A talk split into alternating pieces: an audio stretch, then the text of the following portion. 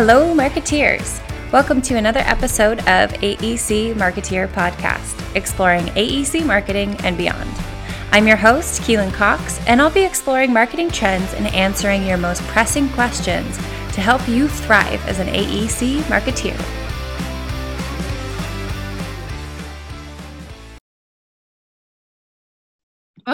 Marketeers. We are very lucky to be joined by Dacia Coffey today to talk about public relations, where it's at in the AEC industry, and opportunities for growth. So, before we get started, I'll just have Dacia give a little introduction of herself. I would love to. Thank you so much for having me on. I am the CEO of a business to business marketing agency called The Marketing Blender. And so we offer full creative and strategy, but we also offer something called fractional CMO or Chief Marketing Officer Services. So we really come in there to help companies get aligned around their sales and marketing and even operations and really take a strategic approach from that. So it really spans the whole spectrum of marketing and how does marketing help you sell more? Very good. I'll start out with this question How do we proactively engage with PR? It's such a great question. And first of all, I want to give you kudos for saying, how do we proactively engage with PR? Because actually, that really is the core to understanding public relations. It's interesting because it's really about aligning a little bit with the vision of what the firm wants to be in the world. So you're really going not just regards to what impact is this going to have on revenue, which it will, but also who do we want to be in regards to legacy and inside of the industry? How do we want to be positioned? And what kind of impact do we want to have all the time, not just when we're engaged in a client project. So that's really important to know because that proactive part it's really having to think further out. And so then it's a lot about content and about what do you want to be known for, right? And a lot of times that goes beyond just what you're amazing at from a delivery standpoint. So, yes, you want to be known for that. You want to be known for amazing projects or you know, wow things that you've done. But oftentimes there's also aspects of your culture, of your history, of just how you see the world that are really fascinating to people and that really relate. So, as an example, for instance, you know, in marketing, I mean, I can talk about marketing projects and how we've impacted revenue or 2x or 3x or 4x different firms. But also, I have a lot of content around mission and vision. I also have a lot of content around working remotely because I've had a remote team around the world for eight years now. And a lot of times the topics go broader than that. You know, I end up talking about being woman owned business or a female in AEC and in, you know, B2B in general. And so the topics span the human realm, not just the delivery realm. So, in regards to being proactive, you've got to really think about okay, what is that full scope? And then you have to work towards that because the other thing to really understand about PR is that it's all about relationships. And relationships don't happen, you know, in the snap of a finger. They take time to build. And this is relationships with media, relationships with trade publication editors, relationships with event planners or other speakers who introduce you to podcast hosts like yourself uh, relationships with groups that you can serve where your your potential customers and your potential partners are in the audience so it's a really wide range and so you have to look at pr from the long game. And so, yes, it'll have an impact on revenue, and it's an important and incredibly effective part of a really healthy marketing mix, but it's not just about that. Okay, so you actually brought up something that I wanted to ask you about. How do you explain the ROI of PR? I love that you asked this question because it's a really complicated answer. And I think really this lies at the heart of so many challenges. So, if you think about ROI of PR, but also of all of marketing, you simply cannot get an accurate answer unless you're thinking about how it relates to the overall context of all business development. So I like to think about them as revenue ratios, and here's why. At the very top, when you're thinking about marketing, you have to have visibility, and PR plays really well.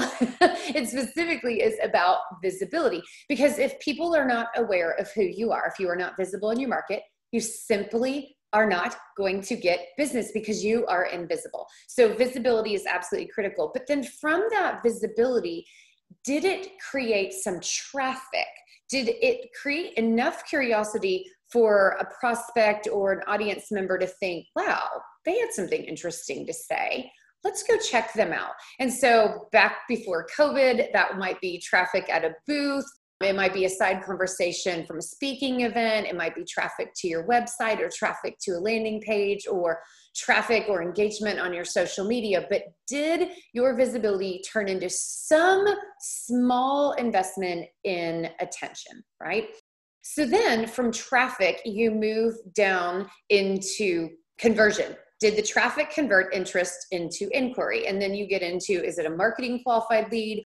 a future prospect or sales qualified lead, somebody with an immediate need right now that then enters the sales cycle. And PR affects all of those. So, of course, traditionally speaking, it's at the very top of visibility, but PR also creates a halo effect throughout all of the rest of it. Because if you leverage PR well, then it's definitely going to drive traffic. You can also do links. Uh, PR is very effective for SEO because you get backlinks to high quality sources. So now traffic and SEO is really being is benefiting from that. And then when you think about the next one with conversion, the faster you build trust and when you have earned media so that's what pr is is you earned someone's attention a media editor influencer anyone you earned the right to get in front of their audience you didn't pay for it. Earned media builds insane credibility because then your audience your market looks at you and says wow a lot of people really trust this person this firm this company I can trust them too. And it almost acts like a shortcut when you start entering into the sales cycle because it already checks boxes that you are who you said you are, you're reputable, you're credible. And so, really, that halo effect is incredibly profound. So, PR is very difficult from a one to one ROI standpoint However, when put in the broader context, you can measure visibility, you can measure the reach, you can create conversions and calls to action. You can also then leverage them further in your sales cycle. So it's still a complicated conversation and it takes a while to build that type of equation to really understand it, but it can be really profound if you're seeding it all the way through your marketing funnel and your sales funnel. Okay.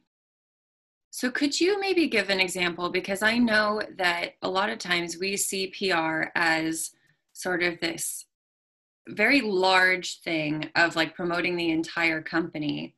And I know that PR can also be leveraged for an individual pursuit. Mm-hmm. Could you maybe explain how that would work? Absolutely. So, remember when I mentioned earlier, it's about thinking about both what your revenue goals are and your firm goals, but also about your legacy. And so that that has a lot to do with it. So let me just give you some examples. Maybe this is probably the best way to do it. So if you're thinking about traditional pr and trying to become an interviewed expert inside of a trade publication or media or on tv or anything like that so that earned media you follow along with their editorial calendars and you look at these publications and you think what are the topics that they're talking about? Because those are published, I mean, a year in advance. So you look at their calendar and you think, what can I add value? How can I add value to them? And so when you do pitch editors, when you do send queries to them to say, I think I have something of value that you'd be interested in for your June 2021 uh, topic on such and such, then you're aligning and you're helping them to understand how you serve their audience because at the end of the day you know they want to bring value to their audience and so if you can help them do that so building a relationship with them and thinking proactively and looking at at the market and thinking okay, what are the things that people are interested in? And then how do we align with that? And when can I submit in order to bring value to the audience and get more visibility? That's one example. Another one is in a different direction. It's a lot more about legacy and just about your general firm reputation and even attracting top quality talent is submitting for awards. Now, we all know a lot of us submit for Project of the Year awards or those kind of industry awards, but thinking broader, thinking about Best Place to Work awards and Culture awards and Ethics awards, and really just the things that you passionately care about, again, beyond just the delivery of what you do. So, engaging in those award arenas that's really important. And then, of course, PR is all about your content. So, if you do have video or podcasts or anything like that where it's owned, you own that content. It helps editors, it helps influencers, it helps other people whose audience you want to get in front of get a sense of who you are and how you serve the market. And it all starts working together, right? So, your blogs, anything like that, that's really where you can dive in and clearly define where your expertise is without being boxed in because you own it. There's no rules. You get to decide what you want to be known for and how you want to serve the market and think about your buyer's journey and what content you can put out there that can help them be successful in their endeavors as well. Very cool. So, a little pivot here. I have noticed that AEC is typically behind on a few things, especially when there's a, a, new technology in terms of marketing. Why do you think our industry in particular struggles so much with social media? Oh, gosh. Well, there's so many reasons for this, really. So, first, you're so right about us having a tendency to lag behind. We get so busy with proposals and technology and specs and relationships. And we live in a very busy, busy, busy, go, go, go deadline world. So it's very difficult to slow down and think proactively. So that's one part. And then the other thing is you got to think about the personalities that this industry attracts. Number one, it's a very tangible industry, right? We build things. like the outcome of all of our work, even the consulting work, is a physical structure. So really, we all, and especially the firm owners and the principals, they have a tendency to really think about things from a concrete standpoint, as in, can I touch it? And that is significant and real in the world. So then when you go into technology and you go into social media that has lifespan of a gnat, right? I mean, you tweet something, it's literally gone, I mean, in less than 10 seconds. That's really hard for someone to wrap their brain around and think, okay, why does this even matter? You're kidding. We took all of that time to put something out that maybe somebody will see and maybe somebody it won't. So that's one part I think is there's a challenge there. The other one is that we have a lot of generations in this industry. And I do find, I'm going to speak plainly on this, I do find the older generations are only recently acknowledging that the new way people communicate is very different and it does include social media and that social media is a relevant and important place that people go for advice, for reviews, for content, for insight, and to look for resources and to check people out. And, you know, when you don't, if you're an older generation or you're too busy to get on social media and you don't use it like that, you're not going to think about it like that. So I think that's one thing is we're spanning a generation and social media just continually changes nonstop. But then here's the final part social media is so complicated because there's so many different ways that it impacts business development.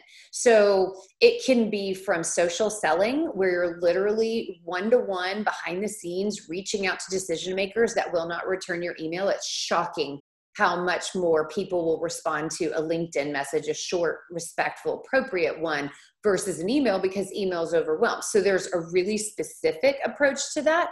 But then in regards to company content, it's a lot of work. And so people have a tendency not to want to do it. And so it can feel very shallow. It can just be a lot of pictures of projects. And then it looks just like your competitors, right?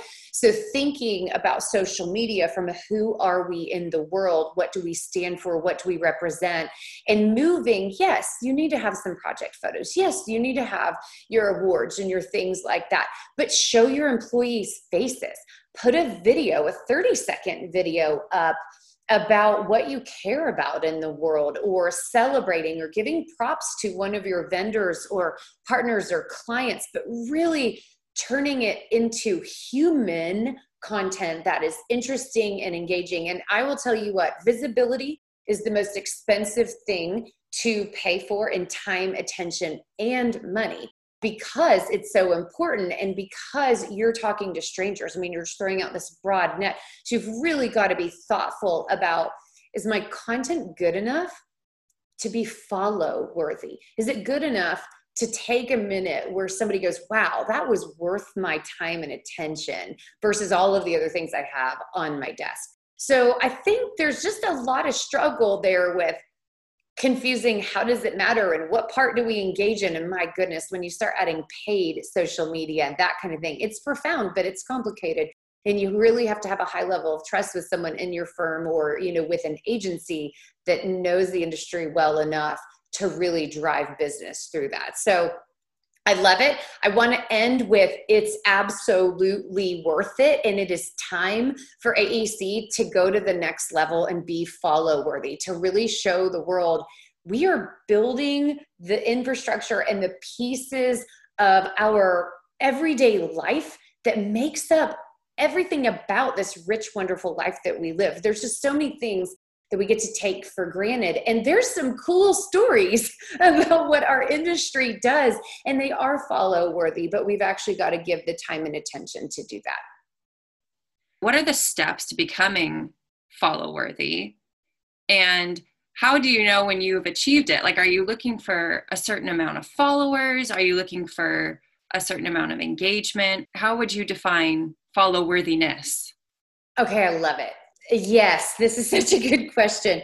So there's a couple of different things. First, bad news is there's no specific steps, but I'm going to give you some tips and some examples of where to go deep with your company in order to be follow worthy. And then we will dive into the metrics. So, first place, harvest your stories. Get people again on camera talking about when they founded the firm or when they, you know, what the backstory was when they worked on this project or how they came up with an aha moment. Have people in the company talking about career progressions or life lessons learned and even get ahead of things. I really say look to the calendar to make it easy. So, for instance, with one of our clients, back to school is happening this month, right? So, we sent out a request a month ago and said, "Hey, you guys, send us your favorite back to school pictures. You know, if you're if you're open to it, show your kiddos, put them in your company's logo or anything, but just do back to school. We did, there was a calendar, a bring your pet to work day. And of course, because we're at home, everyone's pets were at home. And so we had so much fun. And the people, the employees were amazing. They were so funny. They were dressing their dogs at home in their you know reflective vests. I mean some of them had safety goggles on.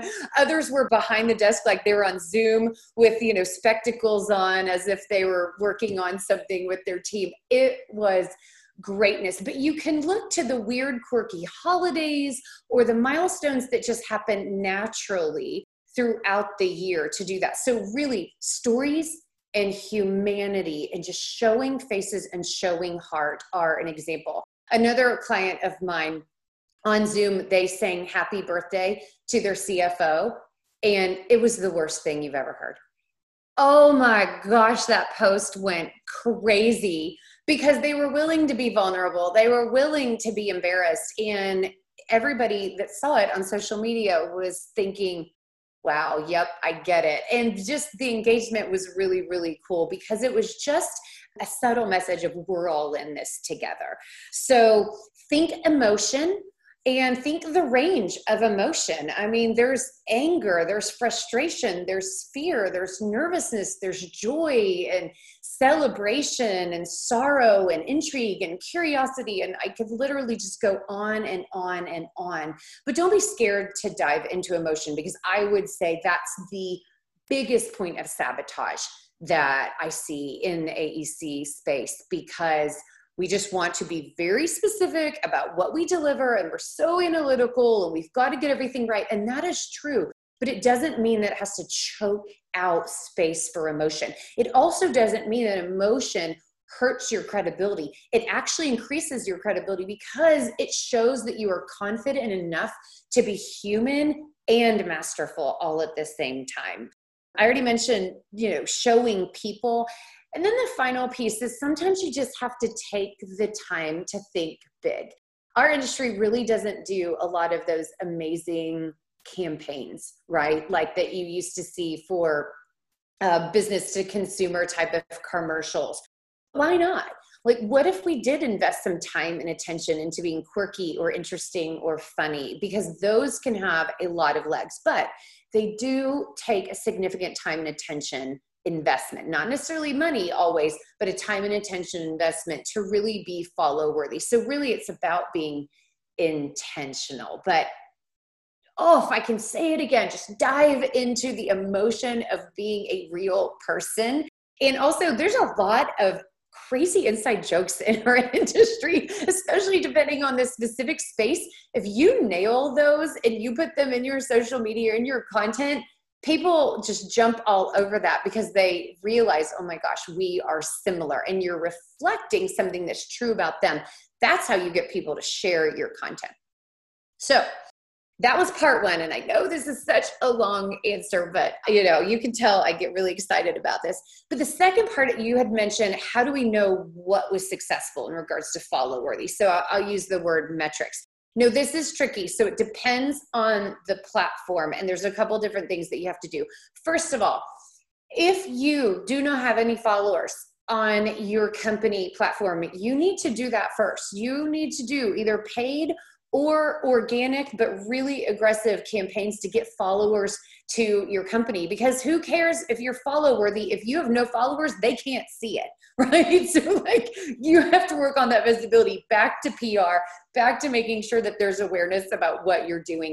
Make sure that there is an audience for your follow worthy content. So that's number one Number two is that you've got to be honest with yourself about the platform and not freak out about the metrics. And here's what I mean LinkedIn, when you like a post, it automatically shows up in your feed, right? So, the higher up in an organization, what we've realized and what the data shows also is that executives really don't engage with social media, meaning they don't hit the like button, they don't comment, they don't share, but it doesn't mean they're not reading your content. So the reach on LinkedIn can be really, really important. And oftentimes we see much lower engagement, but then we find, and our clients find that in the middle of a sales cycle, their prospects and their partners will comment on, oh my gosh, I love what you guys are doing on the social media. Now, the engagement levels are low, but they are getting a ton of emails and live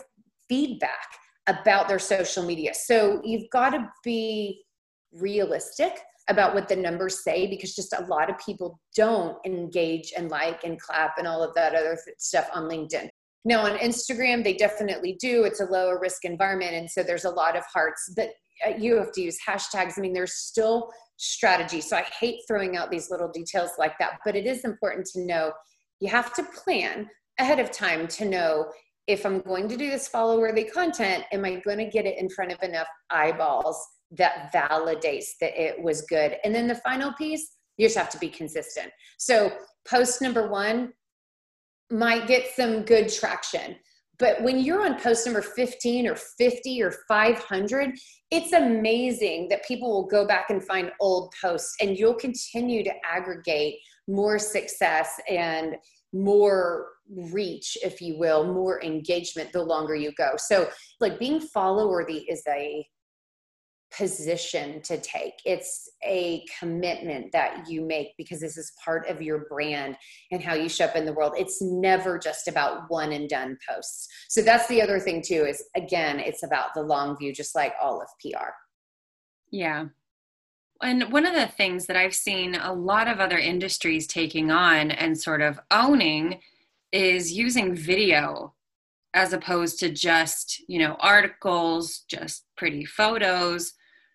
How do you see us being able to, us as an AEC, being able to bring in video and leverage it? I love video. Thank you for this question. Okay, the short answer is everywhere. Everywhere, everywhere, everywhere possible that you can use video, do it. I mean, from moving a static image to a short little clip or a meme or anything like that, that's something really simple. Taking small video around your office or having, I know we're not in person anymore, but you know, having people do little clips or interviews again so just putting your voice out into the world about what you care about and how you can serve other people but take the time. I mean, it's okay to use an iPhone as long as you make sure that the angle and the lighting is good, but it's okay to use an iPhone for a short clip of a video whether it's a conversation with a peer or whether it's a project you know video or anything like that so there's a wide range there are the time and places where it's absolutely appropriate to spend two, five, ten, twenty thousand dollars on a video because this video is going to have legs, meaning it's going to live in your marketing repertoire for a year, two, three, or more, right? And so it's really significant to your brand and what you stand for. But then the rest is just populating your humanity and your value in the market. And so I think people overthink video and they go, oh gosh, I don't, I hate being in front of the camera or I don't like my voice or I don't like my hair. And men are just as bad as women. So this is not a female conversation, but just people getting really nervous. And if they think about their audience first and what they want to communicate to them, man, you can see an immediate change in how people respond. And here's a little side tip one of my favorite things to do is just to set up a couple inexpensive cameras on tripods in a conference room and videotape your team talking about important topics. With a good video editor, oh my gosh, there's so much rich, real content. And that is social media fodder for a month.